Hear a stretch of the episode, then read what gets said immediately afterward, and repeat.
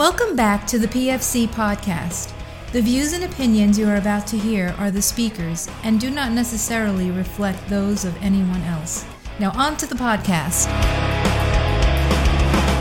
Today's episode is going to be a little different. It was recorded live at the JSOMTC during the July 21st Joint Trauma System teleconference. This time we have Dr. Doug Powell. He's going to be talking about providing critical care in austere environments, and he's been doing this for about 2 years with us. He's proctored and instructed more prolonged field care and other austere medical exercises than anyone else I know, and he's now a battalion surgeon in a special forces group. He's got a pretty good idea of what's required of a special operations medic. All of the downloads he talks about today are available for free at prolongedfieldcare.org.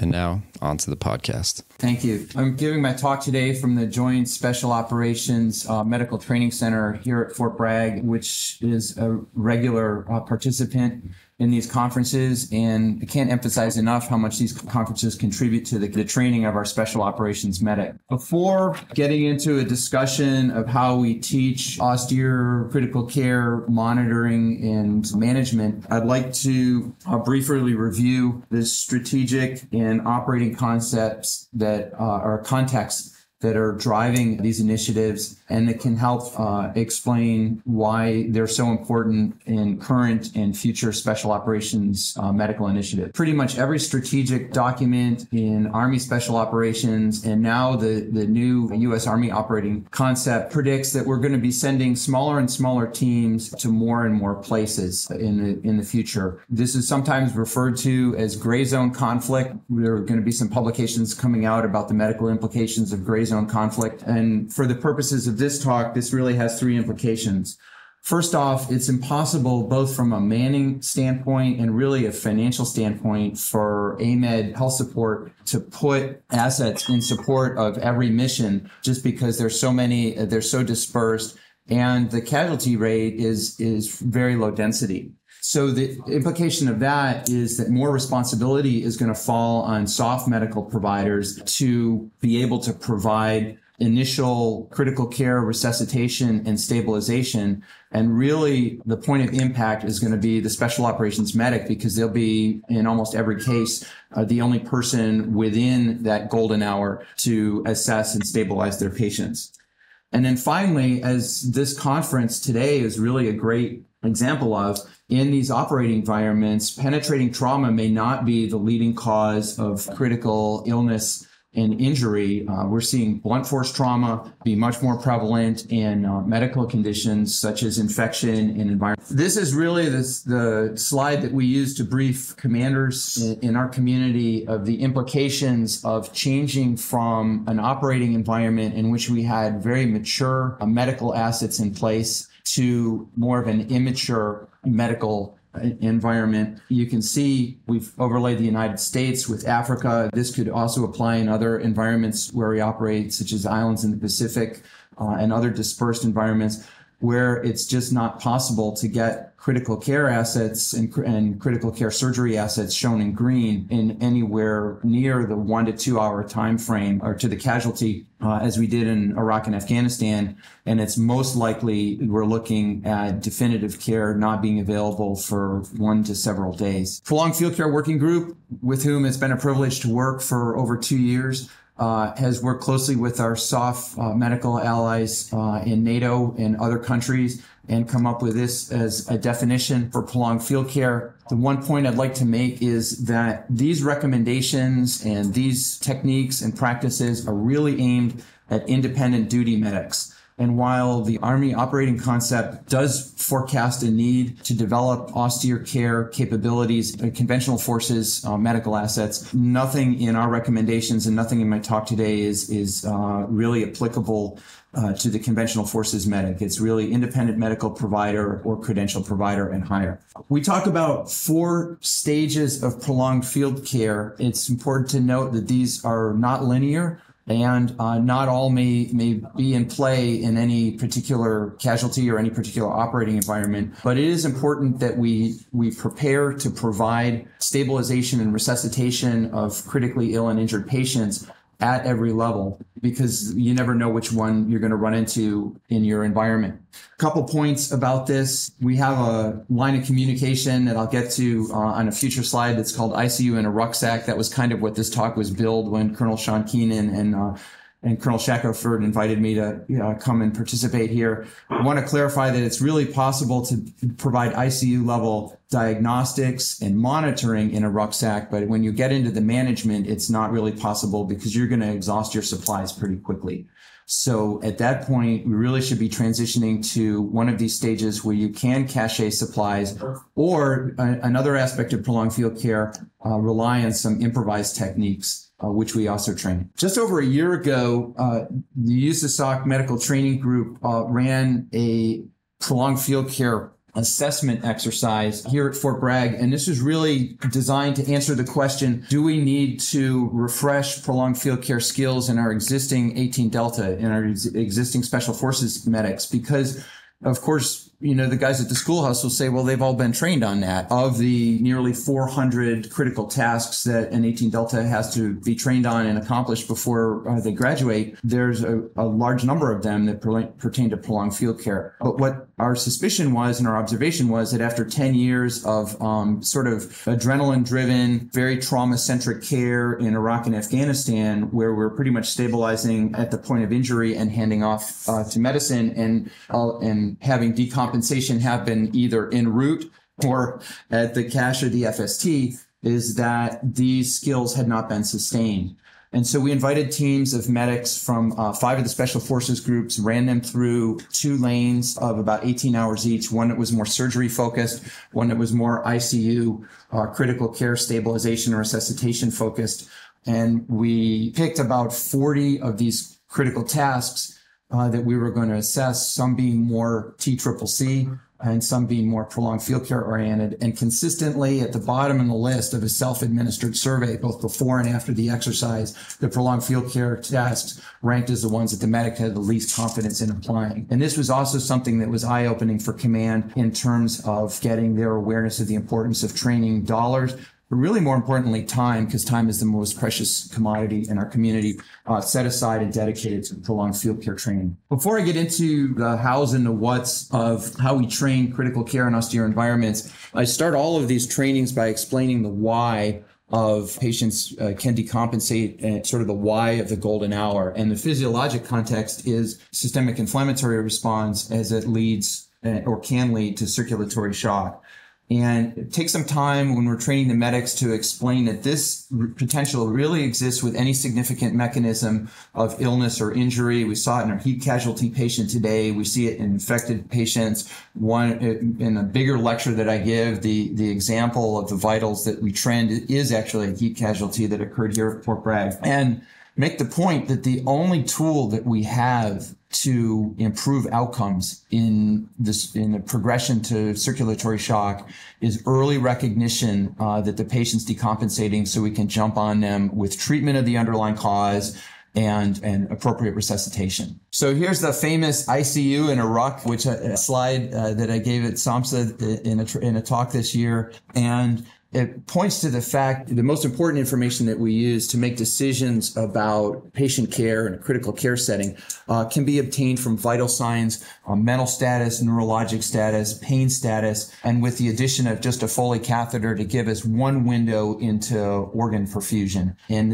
that the most important thing in this slide is actually sitting underneath all that, and that's a way to record all of these trends so we can monitor them and react to them if we spot decompensation. This is an example of a flow sheet that we make available to the medics. They use it here in the schoolhouse. It was developed by one of our fantastic instructors, Sergeant First Class Paul Lowe, and is one of the plank holders in the Prolonged Field Care Working Group. It's available on the working group's website, which I'll give at the end of the talk. And this is really probably the first key management skill that we teach for providing austere critical care is vital signs trending. The second key skill that we teach is relying on checklists. And it may be too small on the slide, but like I said, you can get a copy of this. It's a PDF file. We have a checklist on the right that the medics can follow and are encouraged to follow when they get into stress decision-making and fatigue as these exercises or actual patient care, you know, gets beyond the 24-hour mark.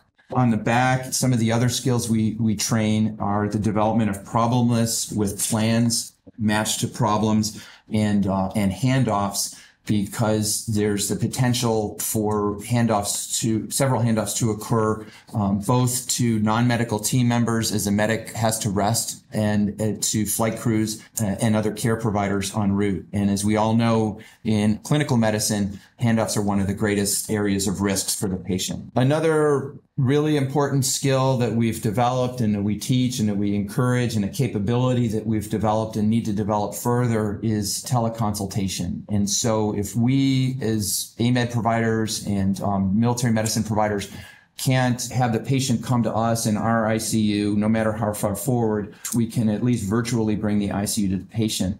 And the model that we looked at when we developed teleconsultation for prolonged field care was really the call system that all of us have trained in hospitals. And when you think about it, we've managed for years and years and years, physicians have managed complicated, unstable patients very well with voice communications, not even with email data to support our voice communications.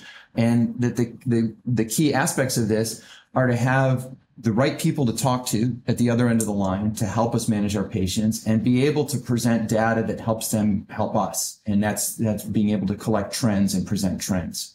In October of last year, we rolled out a pilot project called the Virtual Critical Care Consultation Line, or the VC3 line, in collaboration with intensive care docs at the ISR burn unit. This is an unsecure voice connection directly to an on-call staff intensivist with a dedicated email address where the medics could send data, specifically snapshots of the flow sheet, pictures of wounds, and pictures of what we call capabilities, which I'll get to in a minute. We tested this with almost 100 training calls and exercises all across the SOF community.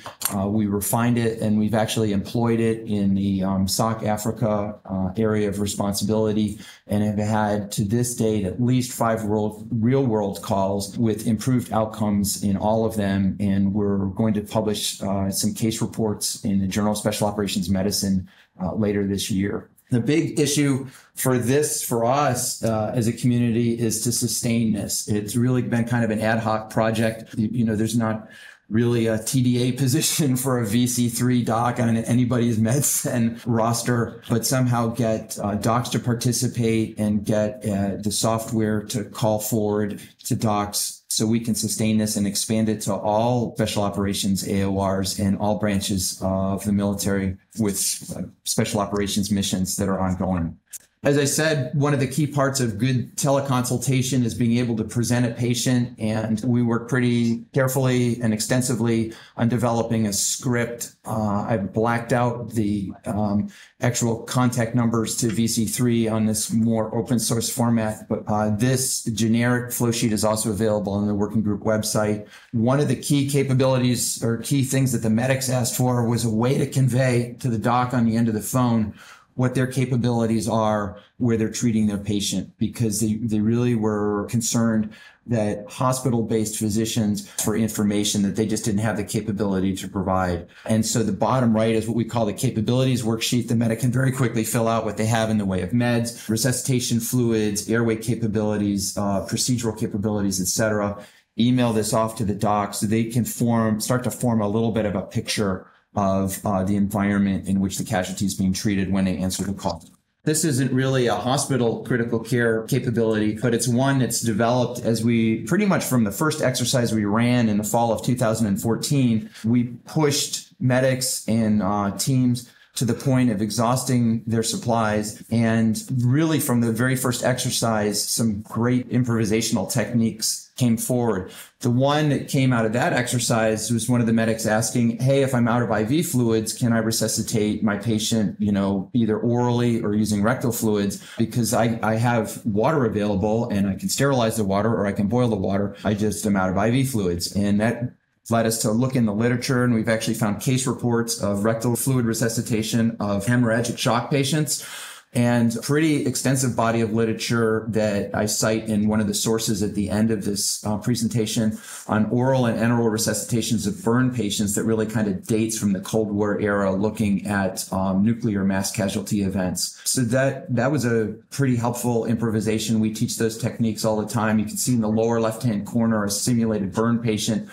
sipping rehydration fluid through a straw made from cut down IV tubing as he's resuscitated in exercise. Some of the other things have been a little bit more innovative. On the right, there's an improvised condom catheter that actually did hold water. We get right up to the line, but we don't actually put them on our simulated patients. But that was ginned up by one of our teams, and it actually worked. It's a exam glove connected by IV tubing and taped to an empty IV bag. At the top is an improvised bag mask that uses a pool toy inflator hooked up to the top of a soda can, sealed with tape and padded. And then in the bottom center is an improvised 3-jar chest tube atrium that one of our surgical colleagues, Dr. Dave Hardin, who's currently at Baylor in Dallas, showed us based on his extensive humanitarian surgical experience in Africa. And then finally, last but not least, in terms of important ICU techniques that we're teaching is nursing care, because we will have these patients for long enough for complications to develop. And as we all know, the complications can often be as serious or potentially more serious than the initial insult itself. I'm going to wrap up on the last two slides by talking about how we can train osteocritical care, some opportunities for the military medical community to get involved with this, with the special operations medical community. And on the last slide, then some techniques that I found to be really helpful for optimizing the clinical ICU experience for osteocritical care if you do have a special forces medic who's rotating in your ICU. So the first thing I'll say is that with more of an emphasis on critical care and prolonged field care training, and really the most important thing is to get into ICUs and see sick patients, because there's nothing like seeing decompensation firsthand and learning about it from a trained physician and a trained nurse to understand, to recognize it when you have it facing you in an austere location. So medical proficiency training is something that all of the 18 Deltas and independent duty corpsmen have to go through 2 weeks in a hospital environment every 2 years. One of the big gaps that we're identifying is we probably could use some critical care and critical surgery training for our physician and physician assistant providers, because many of them come from backgrounds where they're not managing complicated patients. And this would be an opportunity that we could put a battalion surgeon, his PA, and senior medic together in an ICU for a week, training with trauma surgeons, acute care surgeons, intensivists, to really get some valuable training in the management of unstable patients. At unit level, we have both non-trauma modules where we're giving, hands-on demonstration or talks. And here's a great opportunity for guest speakers to come in and contribute to the education of our medics at pretty much any site that has a special operations unit. There should be that opportunity, and your point of contact should be the group surgeon or the squadron surgeon. And then field exercises. And like I said, what we're finding to be the most useful model is developing, first off, realistic cases. And we actually extrapolate from some of these cases in this conference to create scenarios that we train on these exercises. So that's been one of the contributions of this conference to our training. Having good mentors, people who take care of complicated patients for a business, is really helpful. There's value in having expert medics. There's value about having expert medic trainers, but all of the guys have said that they really value the contributions of the surgeons, the anesthesiologists, critical care providers who come out and help mentor the lanes. We want to make this austere. This is one of the forcing functions for improvisation, to make them run out of things and come up with a plan, both for conserving the assets that they have, prioritizing who gets the material that they have, and then for improvising when they run out. And we found that we can't really provide a good prolonged field care training experience or osteocritical care experience in an exercise lasting less than 24 hours. A couple of the important things that happen at this point is, number one, the medic gets so tired that he has to put his head down. And so that forces a handoff to non-medical team members, and, you know, if then wake criteria, which is an important thing to have. And it also forces stress decision-making, and fatigue decision-making. And all of us who've been through fellowship and had 24-hour and 30-hour calls, you know that as tough as that was, it definitely contributed to our development, as providers. And then the last aspect of good field training is to have multiple movements. Number one, to simulate a realistic exfil from any of our operating environments. And number two, to kind of test their ability to provide cares on all the different ruck, truck, house, plane platforms that we talked about earlier. And pretty much every event now, we try to integrate some sort of air, fixed wing or rotary wing. I'll finish up with really the realization that brought me to prolonged field care in the first place as I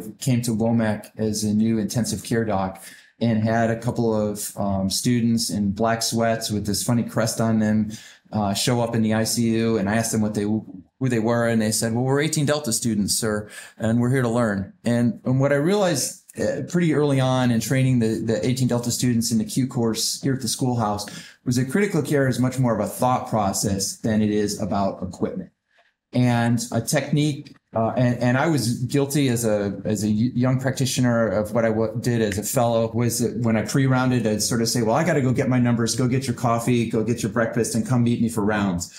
And then realize pretty quickly that pre-rounding is really where we do all of our thinking. And if thought process is important, is what we're trying to teach these guys, then they should be involved as we develop our thought process, because rounds is really just a validation and a little bit of tweaking of the thought process. But we really make most of our assessments as we pre-round. So now we have them come in, and some guys will just come for pre-rounds. They'll come in, bring their coffee. We'll review all the patients in the ICU. And a refinement has been, first, we review only the data that they have available at that ruck level. So, mental status, pain, vital signs, urine output. We go through all the patients like that. We triage them from sickest to least sick, least stable to most stable. We look at trends. Are they getting better, staying the same, or getting worse? And only then will we integrate, more advanced data from labs and radiology and consultant studies. And probably 8 times out of 10, we don't have to revise our initial assessment that we made with ruck level diagnostics with these more advanced. And that gives them a lot of confidence that they can rely on the tools that they have with them to take care of complicated patients. Usually then we'll round, and they can see the benefit of bringing a team into the care of complicated patients. We'll have some sort of didactics. If I cover only one topic, in an academic lecture, I'll talk about the systemic inflammatory response and circulatory shock. And then in the afternoon, pair them up with one of our ICU nurses to go through the work of caring for a critically ill patient, rolling every 2 hours, doing Foley care, doing IV care, doing patient hygiene. So they can, number one, learn some techniques, and number two, see how exhausting it can be. And this is a perfect thing for them to hand off to their teammates when they're caring for a patient is, anybody can be taught to roll a patient safely and keep them clean. And that's one of the tasks that we encourage them to delegate if they're in a real-world prolonged field care environment. I'll just finish with some of my favorite quotes from mentors in the prolonged field care realm. The first, if you can't bring the patient back, you have to push the capability forward. And that's really what we're all about in a prolonged field care working group and with the topics I've talked about here. Sergeant Major, recently retired, Mike Hetzler, said that, the best austere care is great clinical care as applied as close as possible to hospital standards. We improvise only when we need to. And what we try to encourage is high standard hospital level critical care and deviate that only if we have to and not make, improvising and winging it a default. And then the last thing is from my new commander, who said, critical thinking is a key skill for all special operations forces. And one of the things he likes about the medical training that we're doing is that we teach critical thinking And critical thinking is not something that he can surge. You can't send somebody to a class to teach them to critical think. It really is a process that needs to be developed. And so he's seeing benefit in medical training, not just for risk reduction, but for teaching our guys to be better thinkers. And with that, I'll end. The Prolonged Field Care Working Group website is on this slide. I have any questions. On the last page, there's some resources for journal articles that we refer to when we teach, and then some prolonged field care specific clinical practice guidelines that we're working on with the ISR that shall be published this year. Thank you very much. For today's podcast, be sure to go to our website, www.prolongedfieldcare.org. Find us on Facebook, YouTube, Instagram. Subscribe and stay on the bleeding edge of combat medicine. This is Dennis for the PFC Podcast. Out. Boy, it's waiting there for you.